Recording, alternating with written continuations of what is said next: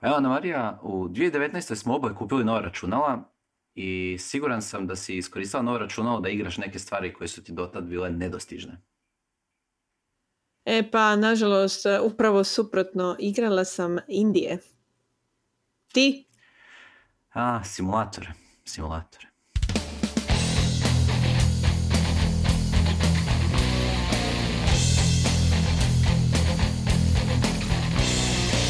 Mi stari život nije zanimljiv, pa moram simulirati zanimljiv život. I onda vozim traktor. To na realno mogu u stvarnom životu raditi, ali ne želim.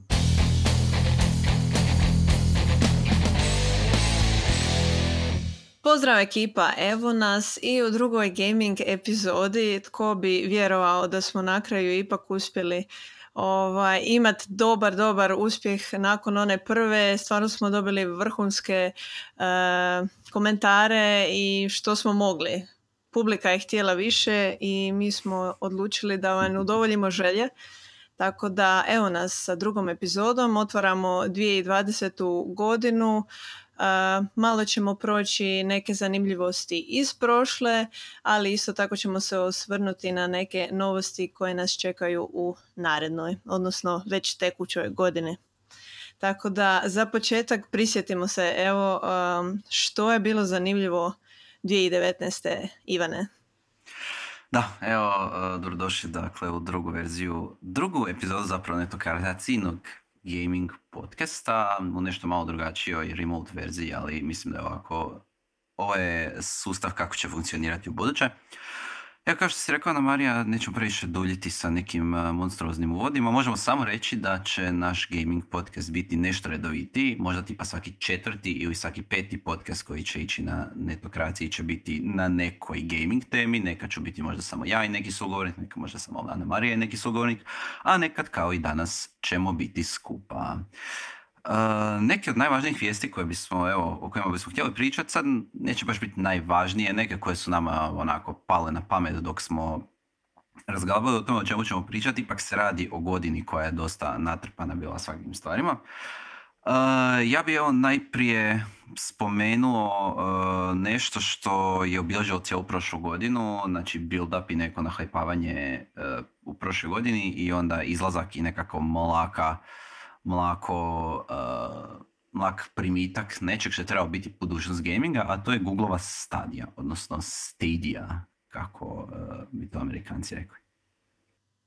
Da, uh, očekivalo se puno, najavljivalo se kao doslovno nova generacija gaminga. Do duše ne znamo baš je li na kraju ostvarilo ta očekivanja. Uglavnom ćemo se zapravo i osvrnuti na to koliko su uspjeli uh, donijeti ono što su obećavali. Uh, već znamo zapravo da input lag je uh, najbolja stvar koju im možemo zapravo pripisati kao ogroman minus i nema zapravo tu puno ni rasprave kad se bjelodano stave brojke na papir, ali ipak e, zanimljivo je prodiskutirati zašto e, streamanje igara ima neki svoj potencijal u daljoj budućnosti kad ćemo i imati e, neke bolje internet veze. Da, slažem se. Tako je, naravno. dobro, osim naravno Google Stadia najavljene su i neke nove platforme, odnosno konzole. veselimo se definitivno dolasku i novog Xboxa, ali isto tako i PlayStation petice koja je napokon najavljena i eto obje su predviđene za launch negdje, ja mislim, prosinac 2020. Znači, ovo razdoblje iduće godine neki od vas sretnici će vjerojatno iskaširati određene sume novca, prepostavljam pozamašne da igraju na najnovijim konzolama novih generacija. Što donosi ćemo isto prodiskutirati svaka od njih. Uglavnom da, da ne idemo zapravo i previše uh, u detalje o njima. Možda je najzanimljivije spomenuti da PlayStation 5 uh, će biti kompatibilan sa i PlayStation 4, tako da ćete moći igrati svoje ekskluzive sa prošle generacije i na novoj. Osim toga ništa posebno, eventualno nešto malo bolji joystici. Naravno oni najavljuju ultra brzo igranje, odnosno loadanje igara, nabrijat će definitivno e, sve unutra i što se tiče e, procesora i grafičke, ali e, nema za sad ništa posebno ekskluzivno oko toga, a možda se evo i tek pripremaju pa će nam odati neke nove tajne. Xbox isto standardno najavljuju da ćemo brže loadati igre, pa tako eto. Možda je jedino to što možemo i očekivati kao neki veliki benefit. Tako je, godina bržeg loadanja e, stvari će ovo biti. E, ja bih sam htio dodati, mislim zapravo možemo i zaključiti ovu najavu PlayStation 5 i Xboxa, jer iako su oni najavljeni, iako se o njima puno govori ove godine, Xbox novi je došao, nekako je, dobili smo teaser, on je izgleda kao neka kanta za smeće, nekako, kao neki tornjić sa nekim rupicama gore. Zanimljivo je što nema e, drive za CD ili bilo šta, tako da je potpunosti digitalan. A Sony ima nekih uh, dizajnova koji su izašli i koji su onako dosta čudni i izgleda to baš, baš dosta loše kao neka posuda, ono, kad dođete kod bake pa on, tamo vam stoje, ne znam, slatkiši u tome. Da, opravdavaju se kao da će biti ono baš nabrijana mašina i da to treba hladiti, ali navodno je njihovo od PlayStationa tek razvojna jedinica pa će se možda to i promijeniti jer inače uobičajeno je bilo kao da razvojne jedinice nikad ne budu ono na kraju finalni proizvod, ali da, Xbox je ako ništa potrudio se dati odmah finalnu sliku. Meni se sviđa, eto, mala kantica, nekako i Apple fura te kantice, pa valjda su ti uh, toweri nešto što je zanimljivo ovih godina. Da. slažem se s tobom i htio bih samo se prebaciti možda na iduću neki teaser, neke teme koje bismo htjeli razgovarati možda kasnije, a možemo i sada zapravo. a to je Apple Arcade. Apple Arcade koji je zapravo izlet apple u gaming najveći do sada, barem koliko se ja sjećam i koliko sam ja to pratio, i koji je zapravo mene jako, jako pozitivno iznenadio. radi se o pretplati na Apple, na igre u Apple Store-u i sad ne znam, e, nisam siguran koliko točno naslova ima, ja mislim da je bilo oko stotinjak, to jest oko sto e, sve skupa igara koje možete igrati, koje su sve napravljene tako da bi maksimalno dobro se kotrljale na uh, iOS i, i, i macOS uređajima. Super je što vam se ono, save i sve vam se stvari uh, spajaju, tako da ako krenete nešto igrati na iPadu, onda kasnije idete negdje pa na mobitelu nastavite, pa onda dođete kući pa uključite Mac, pa onda u pauzama između nekog tipkanja ili developmenta ili šta već radite na Macu, eh, odigrate još i tu istu igru, to je super, sve to fino, simbioza je odlična, sve se to fino sljubljuje, sve Apple-ovski jako, ali ono što je najdraže je što su igre zapravo zaista, zaista dobre.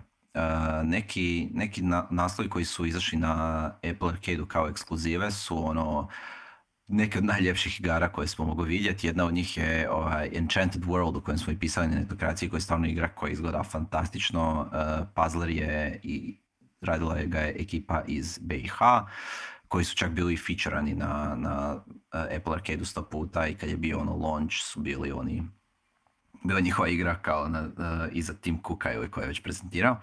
Uh, većina igara su jako, jako dobre, jako kvalitetne i jako su super, a što je najbolja stvar, dobijete 30 dana bespla i onda nakon toga plaćate, ja mislim, 4 dolara ili 5 ili ne znam koliko je već cijena uh, arcade što je ono stvarno, stvarno smiješna cijena, a dobijete ono 100 igara koje možete skidati koliko god želite, uh, igrati koliko god želite i to se. Nisu to naravno neki veliki naslovi, nije to ono Counter Strike ili tako nešto, ali stvarno su ono igre koje su napravljene da jako, jako, jako dobro rade sa tom iOS i macOS platformom i meni se to zaista sviđa, mislim da je to nešto u čem bi trebali ići i će bi trebali ići Google sa svojim Androidom.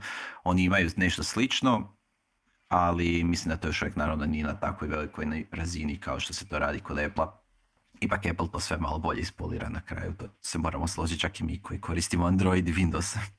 Da, da, naravno. Vidje se koliko je njima u fokusu bilo korisničko iskustvo i ono dostaviti nešto onako prilično premium da. korisnicima. Mislim, to što se spomenuo, naravno, ne možemo očekivati neke AAA igre na tome, jer ipak se podržava zapravo kompatibilnost sa različitim uređajima, e, tako da logično je da su to nešto malo manje zahtjevne igre, ali to ne ospora njihovu kvalitetu.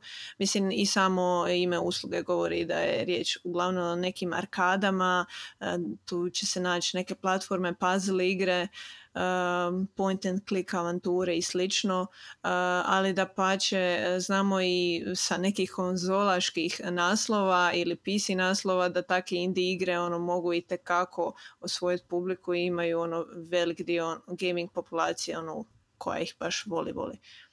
Tako je, da, slažem se. A, da, se slažem, odlično, ovo, ovo je najbolji dan. Najbolji smo duo ikad. Da, da, da, tako je, tako je, slažem se nema šta.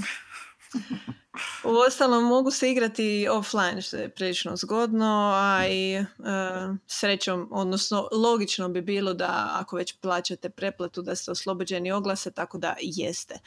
Um, druga neka stvar koja nam je isto također uh, zapela za oko od prošle godine, a koja je tu i tamo, nije zapravo bila vijest, uh, već niz događaja, a to su novosti o gaming launcherima koji su hm. ove godine uh, se širili. Svatko je odjedan put odlučio imati svog konja za utrku, pa tako i neki studiji poput Bethesde, na primjer, već da. znamo nepoznate stare igrače poput Origina, Blizzard ima svoj Battle.net, imamo Uplay, znači sigurno ih ima nekih 7, 8, ja bih rekla, ono, ja, dobre. Ja mislim da ih ima, mislim da ih ima čak i 10.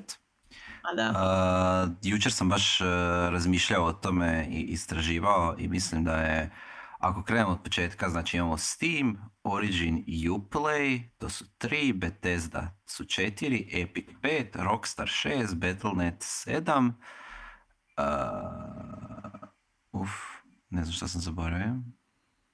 Mm. Može se možda i gogov.com Gog, prvi. Da, uh, onda Itch za ove male indie igre, Discord, može to isto biti, eto to je već deset, a sigurno sam zaboravio jednog od većih igrača. Da, da, da skupi ih se, stvarno ih ima. mislim, na kraju što se događa, iako nije baš za svaki e, od njih ima neki pretplatnički sistem, iako se pomalo guraju, evo i Uplay ove godine izdao svoj Uplay Plus, gdje za 15 dolara zapravo možete igrati e, sve neke igre koje su dostupne ili ekskluzivno ili općenito preko njihove platforme, ali svejedno mene ovo neodoljivo posjeća na Streaming Wars, e, Netflix i ostalu ekipu, Disney Plus i uh, Hulu, ima i njih dosta. Uh, Doduše, ovo je skroz druga publika koja se možda još nije navikla na takvo što um, i želi zapravo izbjeći ono, bilo kakve nespretnosti u tome da samo hoću upaliti igru i to je to ono daj mi da igram ono što želim uh, bez da moram otvarati i imati instalirano XY launchera na svom računalu. Uh, u ostalom reci. Da, uh, htio sam reći dobra stvar tu je što zapravo mislim dobra stvar. Ne, skoro nema nijedne dobre stvari. Uh, svaka firma naravno želi imati svoj launcher za, za svoje igre, ali problem je u tome što onda imate launchere tipa Blizzard Battle.net koji ima doslovno pet igara na sebi. A, I još bolje Rockstarov koji ima, može čak i manje, znači šta ima GTA 4, 5, LA Noir, uh, Red Dead Redemption i, i možda tipa GTA San Andreas. I to je to. Znači doslovno pet ili šest igara. Uh, I vi ga samo zbog tog morate instalirati. I to je bilo još gore od njih zato što su isplatili su prvo launcher izbacili su Red Dead i onda svi koji su htjeli igrati Red Dead na PC-u naravno da su instalirali taj launcher i onda mjesec dana nakon što je igra bila live na launcheru su ju bacili na Steam. Što je onak totalno jadno. I sad morate imati taj launcher, evo ja ga koristim sada, iako doslovno mi trasan za tu jednu igru. Što je po, posve, posve glupo. Jučer mi se dogodila jedna najbizarnija situacija na svijetu, koja ja mislim da jako dobro uh, može zaključiti tu cijelu priču o, ne znam, tim launcherima i raznim tim aplikacijama za podizanje igara i pečanje i update i to sve.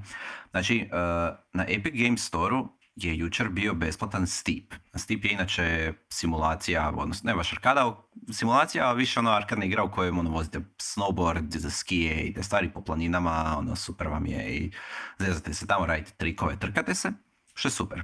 On je bio bespla i kada kliknete da se skine, on želi povezati vaš Epic Games Store account sa vašim Ubisoft accountom, zato što zapravo se igra launcha preko Ubisoftovog Uplaya. Znači ne preko Epic Games Store, nego preko Uplaya. Čak i ako imate Epic Games Store, na njemu uh, skinete igru, ne možete igrati ako nemate Uplay.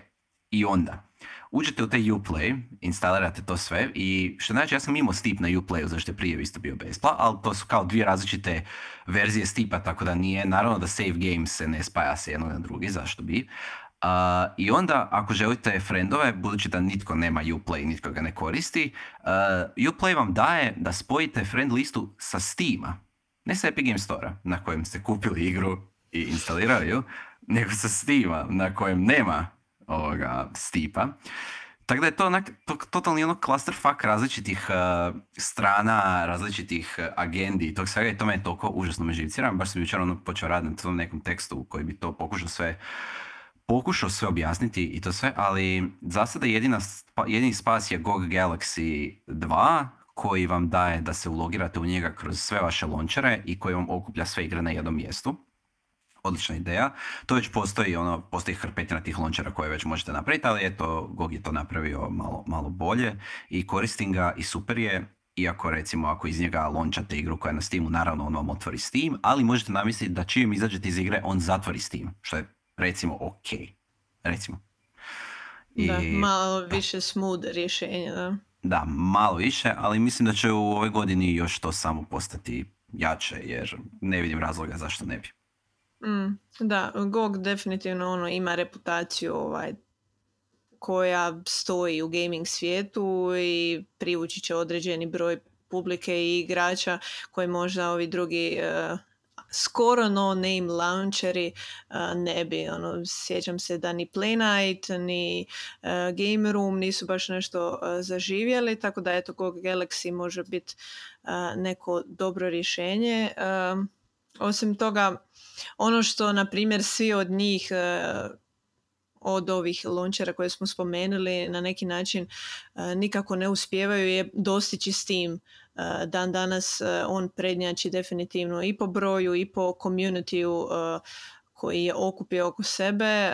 Epic tu pokušava biti neki rival, ali ono doslovno svi koji ste ikad otvorili Epic Game Store ste svjesni da jednostavno platforma ne ispunjuje ono što bi trebala. Nema tu e, ni ratingsa, ni feedbacka, ni foruma, ništa tehnički, ono doslovno ogoljeni Steam, ali uspjeli su ono svojim e, nekim strategijama i marketinškim trikovima e, dovući ekipu, pa evo tako imene i Šimića nudeći na besplatne igre svako tjedan dana.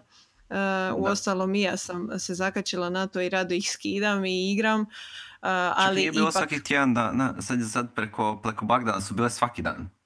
Da, da, imali su svoj mali ono. adventski kalendar, tako, mislim, ono, ko želi to propustiti, ono, dobit ćeš dvadesetak igara, ono, da nisi uh, kliknija ni tri puta. Da. Meni je super što ja sad imam onak tipa hrpu igara protiv različitim launcherima, uh, imamo na svakom po nešto i na, većina tih igara su free, ono kao e, na Uplayu je free, ne znam, bio Steep, pa kao idol, logiram se, stisnem da ga uzmem sebi account i onda ga naravno nikad više ne pogledam. I tak i na, i na Steamu, i na sad na Epiku, i na svemu, znači imam gomilu tih nekih bespla igara i od tog bi se ono mogu napraviti stvarno neka ono impresivna kolekcija kad bi to sve bilo na jednom mjestu, ali naravno nije što me najviše, najviše živcira. Ali, ja bi, ja bi sad zaključio ovu temu da ne duljimo previše, vidim da smo oboje se jako dobro vidio, pronašli u ovim uh, launcherima. Htio bih da za kraj ovog prvog bloka još prokomentiramo samu stadiju koju smo ostavili sa strane i da se onda bacimo na možda neke stvari koje smo igrali i neke stvari koje bismo voljeli igrati. Evo, za početak ja bih rekao za stadiju uh, samo ukratko, neko moje mišljenje je da je to odličan biznis potez, odličan tehnološki potez, development potez, e, korporativni potez, kako god, ali da nema tu neku gaming dušu i da je upravo to bio jedan od problema koji možda Google nije skontao, jer e, čak i ponuda igara na početku nije bila baš nešto dobra. E, to više izgleda kao Netflix nego neka gaming stvar i onda automatski su gameri malo možda skeptični. Ja znam da ja jesam malo bio skeptičan i onda kad još tome dodate tu neku percepciju e, da jednostavno nije to ono što možda plaćate i više manje se radi o, o nečem što je i dalje odličan koncept, ali, ali možda ne radi 100% čim vam malo ono, net ode i imate tog lega naravno što je, što je neizostavno. Pogotovo ako radite preko Chromecasta, onda vam se Chromecast zna pregrijat ako igrate na, na nekim većim rezolucijama i fremuju. Mislim da je to odlična ideja, ali da tek Google Stadia možda tipa 2.0 ili čak 2.5 će biti prava stvar to je nekako moje, moje mišljenje. Mislim da ide u dobrom smjeru, ali da je ovo prvo, ono, kao i prvi iPhone što ono nije mogao, ne znam, poslati MMS ili takve neke gluposti što nije mogao, ono, a ti musi mobite u to vrijeme su mogli.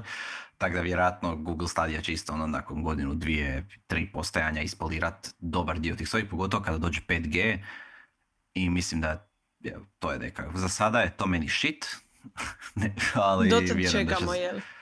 Da, vjerujem da će za godinu dvije, dvije biti ono najbrutalnija stvar na svijetu, da će biti odlična stvar ako se uspiju riješiti neke tehnološke stvari i tehnološki problemi za koje vjerujem da bi se možda mogli riješiti. A do tada je onak, šta ja znam, leg i, i ima onak jako malo igara i, i to je to. Ali eto, možda ako, ako cijene budu drugačije uskoro, uh, ako cijene budu onak baš brutalno jeftine, onda zašto ne probati. Ma da, ovo sam... Sve u parama, ovaj... Marija. Znači, ključi, ključi su novci. Ako je nešto loše i jeftino, onda nije loše. Onda je prihvatljivo. Ima potencijal. Da, da. E, ja mislim da su se malo zaletjeli. Ovo je nekako skoro avangardo za uh, trenutno vrijeme i to što kažeš tek će 5G možda pokazati kakve mogućnosti nosi streaming e, igara. E, malo su uranili definitivno i možda razmišljala sam ono zašto bi uopće išli tako preuranjeno u sve to. Ok, imate servere, super za vas, što možete sa njima, htjeli ste uskočiti na, te, na taj ono uh, bandwagon gaminga, ali definitivno nije ispalo uh, onako kako su očekivali, nisu zapravo uh, imali dovoljno uvida u tome kako i što žele gaming ovaj, publika iskreno ja i ne predbacujem, uh, možda je naravno bilo malo previše hajpa, uh, ali jednostavno su ne, ono, nisu bili dovoljno osjetljivi za gaming populaciju i uh, opet, opet, mislim da je ovo da. dobra priprema ne, terena. Da, da, mislim da je to to i mislim da je zapravo su oni jako dobru stvar napravili i to je jako genijalan proizvod i to je ono teška budućnost, ono kao Isuse Bože, ne mogu vjerojatno, ne treba mi računala, ne treba mi konzola da igram sad, ne znam, Red Dead koji se može igrati i super to izgleda i dobro funkcionira i to sve, ali ne funkcionira kao što funkcionira na Sonyu. Jel, to je ono, i onda se mi svi razmaženi, ono kad nije ova već tehnologija koja je ono 23. stoljeće, super brutalno sve preko neta, ne, ne radi kao kad ja uštekam HDMI kablu moj TV, vi ste jadni i glupi. Niste jadni i glupi, jednostavno se napravi stvar koja vrlo dobro radi, ali jednostavno u odnosu na druge stvari koje možete danas kupiti je lošija. Sad, da li vi želite kupiti tu stvar koja je lošija zato što ste early adopter i, i želite imati tu cool stvar, što je potpuno legitimno, ili želite jednostavno dati 999 kuna za Sony 4 i igrati igrice i baš vas briga. To je ono na vama, ali Google Stadia je sve nešto što će biti tu, osim ako ga Google ne ugasi kao što su napravili ono sa tisuću drugih stvari. Nadam se da neće, ali eto. Da, da. ako to zaživi još godinu dvije, to će biti vrhunski. Mislim, hardcore gamere sigurno nemaju, ali opet neće imati ni one gamere koji igraju dovoljno dinamične igre u kojima input lag ipak čini veliku razliku. Ono. Znači, nema tu nekih šutera, nema tu ni ono borilačih igara poput Mortal Kombata gdje ti je ono, bitna brzina reakcije.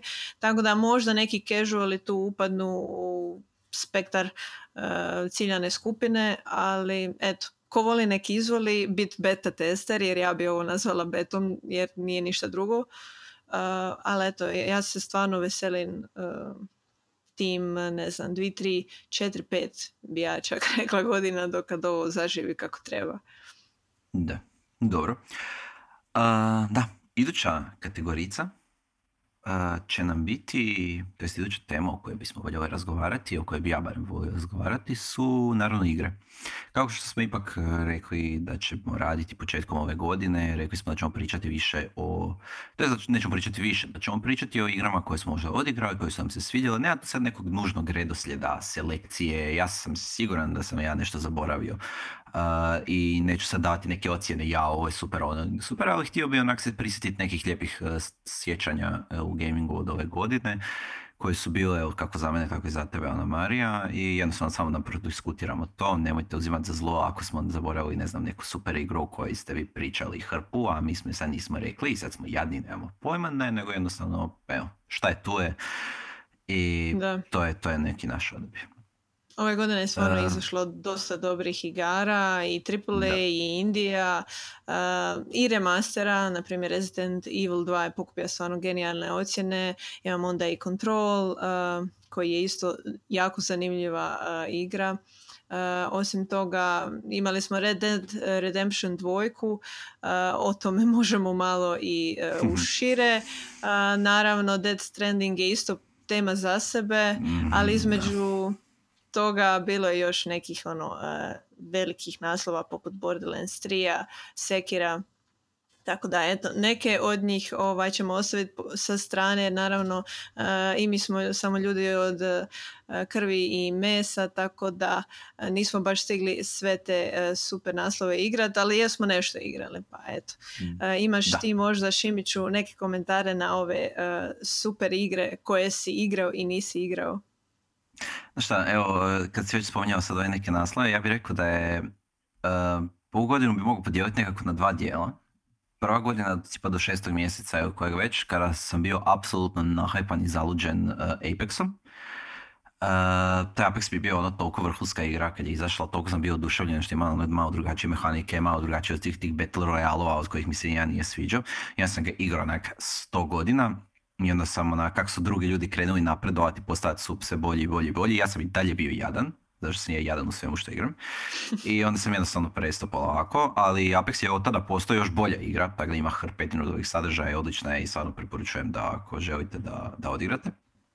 Da, meni je zapravo da, e, žao što i ja nisam nastavila igrat. E, bilo je zapravo super to neko početno iskustvo kad su se svi hajpali, ono, novi Battle Royale, ono, neki novi načini e, mogućnosti, stvarno su napravili minu revoluciju u to vrijeme, ali puno igrača su izgubili nakon tog početnog hajpa i jednostavno sad više nema toliko populacije koja može uživati ove napredne mogućnosti koje su došle još sada nakon toga svega.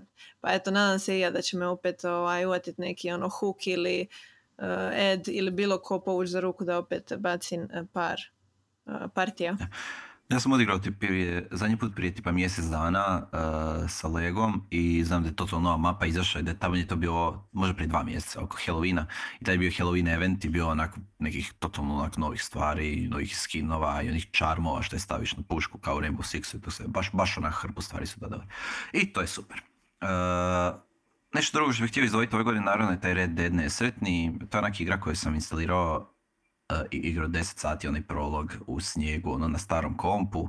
Onda sam skontao da to baš ne funkcionira kako treba i onda sam pauzirao igranje dok nisam kupio novi komp. I onda sam kupio novi komp i od tada sam igrao točno dvije minute. Tako da Red Dead još uvijek nisam prešao, zašto sam jadan i bez veze. Ali mogu reći da je to stvarno jedna od najboljih igara za mene koje sam ikad dirnio, čak i ovih malih 5, 6, 10 sati koje sam odigrao, ja mislim da mu rijetko šta dolazi blizu. Tu ću se vjerojatno samo uvjeriti dok, eh, dok završava, dok, dok ga završim, to sam htio reći, dok ga završim. I to je to. Ovaj Disco Elysium je brutalan. To je onak igra koja neki polu indie koja je pobrala ogromne kritike, uh, to hvale. Hrpetina ljudi joj se sviđala i svi kažu kak je ono vrhunska stvar. Tako da eto, ako niste pravili Disco Elysium, ja bi svakako preporučio da pratim. Da, iako uh, na kraju su se svi složili da su mogli dati malo više opcija zaključka čitave priče, uglavnom počmete igru kao uh, pijanac detektiv koji više ne zna što bi sobom, što bi sa sobom i osjeća se da mu se raspada život i sve pred njim, ali na kraju ispadne da više nemaš ni nekih drugih opcija i zapravo ovo je već i spoiler alert, ali na kraju ostaješ doslovno pijanac detektiv koji ništa nije posebno postiga, ali si valjda proživio neku katarzu da shvatiš da eto, to je tvoj put. Um, pa to je super, da, mislim, ono, trebaš pa da. ono, uh... Prihvatite sebe onako kak jeste, čak ako ste onako odron od osobe, ako ste veće školjka od čovjeka, onda budite ta veća školjka sa smješkom na licu. Ja. Da, to, je to su čari, čari života. To je moja ovaj, novogodišnja odluka za 2020. A, meni je isto tako bila zapravo situacija slična kod tebi što se tiče PC-a. ove godine stvarno nisam nešto puno uh, igrala na računalu, a sam uh, tam pred kraj prošle kupila PlayStation 4. Uh, nije moja prva konzola, ali prva od novih generacija i ono, uglavnom sam rješavala za ostatke poput Horizon Zero Dawna i Journeya i mm, Nino Kuna, Kunija. Uh, Bandai Namco je napravio stvarno vrhunsku stvar sa uh, tim naslovom. Uh, ali osim toga, naračunalo sam tu i tamo prije nego što sam ga upgradeala za neke AAA igre koje naravno još nisam počela igrat. Uh, igrala neke zanimljive indije, a to mi je definitivno dobra preporuka za Return of the Obradin. Uh, puzzle igra, jako zanimljive monokromne grafike koja se uglavnom odvija negdje početkom 19. stoljeća na trgovačkom brodu. Posada cijelog broda je u jednom momentu zapravo poginula ili nastradala. Bilo je svakakvih načina kako su ti ljudi dokončali svoj život. da. I uglavnom vaš zadatak je kao in, istražitelj te osiguravajuće kuće otkriti kako je svatki od njih umrao, odnosno šta god da mu se dogodilo. E, jako super igra, ako, ako nemate baš e, neku mašinu da upogoni, ne znam, nija kakve genijalne grafike, ovo je onako dobro rješenje za provest par sati. Zbilja velike preporuke i osim toga e, jedna od hvaljenih indie igara ove godine je definitivno Outer Wilds. Tu stvarno ne želim puno ni spojlati jer igra je svijet za sebe, uglavnom sci-fi, e, avanturica, gdje vi kao strano biće idete okolo istražujete planete, ali ima stvarno genijalan game design i priču iza sebe, tako da e, također e, ako već ne vjerujete meni da je genijalna i da je treba probati, vjerujte ono, nizu, nizu youtubera koje sam i vjerojatno ste i sami naletjeli ovaj, ih svrstali u top 10 igara prošle godine. Um, Zanimljivo mi je što smo prošle godine imali Outer Wilds i Outer Worlds, to su onak dvije da, posve različite igre. totalno. Uh, ja sam čak ono kad sam prvi put uh, čuo za ono, ne znam, prvo, prvo je bila jedna najavljena izašla i onda kao druga je kao čekaj, čekaj, kao jel nije to već izašlo, tipa jel nije to ista stvar, ali totalno neka, obje su u svemiru doduše, ali su nešto poslije drugo, Outer Worlds isto vrhunski, ovaj, uh, vrhunski, vrhunsko postignuće samo za sebe, to sam samo htio reći. Da, i evo, možemo samo da. zaključiti e, sa igrama e, koje možda očekujemo u 2020. najviše koje su nam e, čekaj, čekaj, čekaj, čekaj, imam još nešto, imam još nešto, imam još nešto. Požuri, znači, požuri, ističe. Ok, znači zanimljivo je kako sam evo sad nedavno sam kupio novo računalo i to sve. Uh, igra koja je u zadnje vrijeme najviše imam na Steamu je Train Valley 2 i to bi svakome preporučio. Doslovno to je puzzler u kojem spajate vlakove sa stanicama i radite ono križanja i vozite ono tipa, ne znam, žireve i, i, krave s jedne komada na drugi i onda brojite i uglavnom igra je vrhunska, imam tipa 60 i nešto sati u njoj. Uh, druga stvar u ovoj godini je Slay the Spire koji je također nešto najbrutalnije igra što postoji. Ako to niste igrali, to vam isto preporučujem da odigrate. Treća stvar je Bomber Crew koji vam isto preporučujem da odigrate ako niste odigrali. Uh, Outer World smo već spomenuli, i PC Building Simulator također, odigrajte ako niste odigrali, to sam također jako, jako, jako puno igrao ove godine.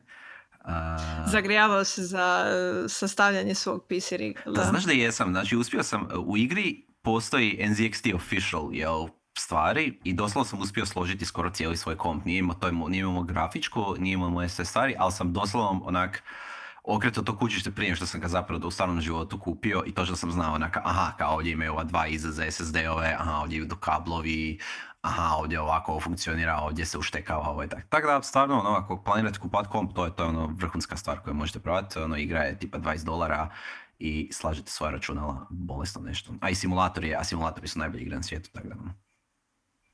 Da, šta drugo. već znamo. Šimićevi favoriti, da. Ima nija takih nekih čudnih, uh, na primjer Occupy White Walls, nije da je nešto ludilo multiplayer online igra, ali je zanimljiva. Uh, sastavljate svoju uh, galeriju tehnički, e, imaju brdo umjetničkih dijela koje zapravo kupujete, pregledavate, učite o njima i tako ovaj, gradite svoje e, galerijsko carstvo. uglavnom svi imamo neke, amo reći, guilty, ono, pleasure igre. Tvoja je definitivno uh, neki simulator, moje su možda ovakve neke simulacije uh, u smislu da nešto se gradi. Uh, mislim, većinu Simsa sam proigrala u building modu, tako da that's my like state of mind. Sorry, sorry arhitekt. No dobro, da. Uh, dolazimo do onog što će izaći na godinu i ja uh, ću samo izdvojiti neke stvari uh, koje su izašle i ove. to je prošle. Recimo nova FIFA će izaći, to možemo biti sigurni i možemo biti sigurni da će hrpa ljudi kupiti, uključujući i mene. Uh, nova Forza će izaći, uh, koja nije izašla 2019. nažalost, ili je, ne znam kad je izašao Horizon novi. Uh, ne znam, uglavnom, izaći nova Forza, koja će biti vjerojatno najbrutalnija vožnja koja, će, koja je do tada izašla i to je onak u top 3 igara svih vremena meni doslovno Forza serijal, apsolutno nešto najbolje. I možda dobijemo neke velike vijesti o GTA 6, tome se nadam uh, za ovu godinu. I vjerujem da će se malo piće početi pričati o tome, jer iako je GTA 5 i dalje jedna ona tipa top 10 najprodavanijih igara na svijetu, iako je izašlo ono prije 100 godina, vjerujem da će ovo biti godina kad će se barem najaviti nešto, makar neki prvi trailer ić bilo šta za, za GTA 6 ili kako ću se god zvati i to iščekujem jer ono ipak Rockstar je ono moj guilty pleasure i sve što oni naprave jednostavno mi bude najbolje. Tako da ću čekati da vidim šta će oni reći s tim. I vjerojatno će izaći igra na konzolama i onda tipa godinu dana kasnije će izaći na PC-u što me još više živcira jer uh, isto kao sa Red Deadom. Ali šta ću, patit ću i... i Kupi konzol. Neću kupiti konzole, ne mogu s kontrolerom igrat GTA. A šta ćeš gledaj, negdje moraš podnijeti žrtvu ono, ili čekaj onda. Da. Ja čekam samo jedno. Da, i to je Cyberpunk uh, 2077. Uh, mislim, CD Projekt Red, ne moram raditi veliki introduction, Witcher serijal je ono the top AAA igra zadnjeg desetljeća i više zapravo, koliko se sjećam, hmm, možda je 2007. izašla jedinica. Uh, genijalan serijal koji je evo i uprizoren uh, ove godine na Netflixu. Uh, tople preporuke, uh, vrhunski je napravljen, više po uzoru na same knjige nego na igru, ali Henry Cavill, inače Superman je on odradio vrhunskog Geralta, tako da ono, definitivno morate to pogledati ako ste ikakvi fanovi CD Projekt Reda i Witchera, a Cyberpunk... Izašao je 2007. Original Witcher sam to provjerio, pa ti mogu evo to. Evo, da, onda sam točno rekao, bravo ja. Um, Cyberpunk 2077, što reći, izaći će ovaj travanj, napokon su potvrdili, mislim već 100 godina čekamo tu igru, naravno da očekujemo sve, sve najbolje od nekoga koji je uspio napraviti tako genijalne ovaj, igre iz serijala Witcher.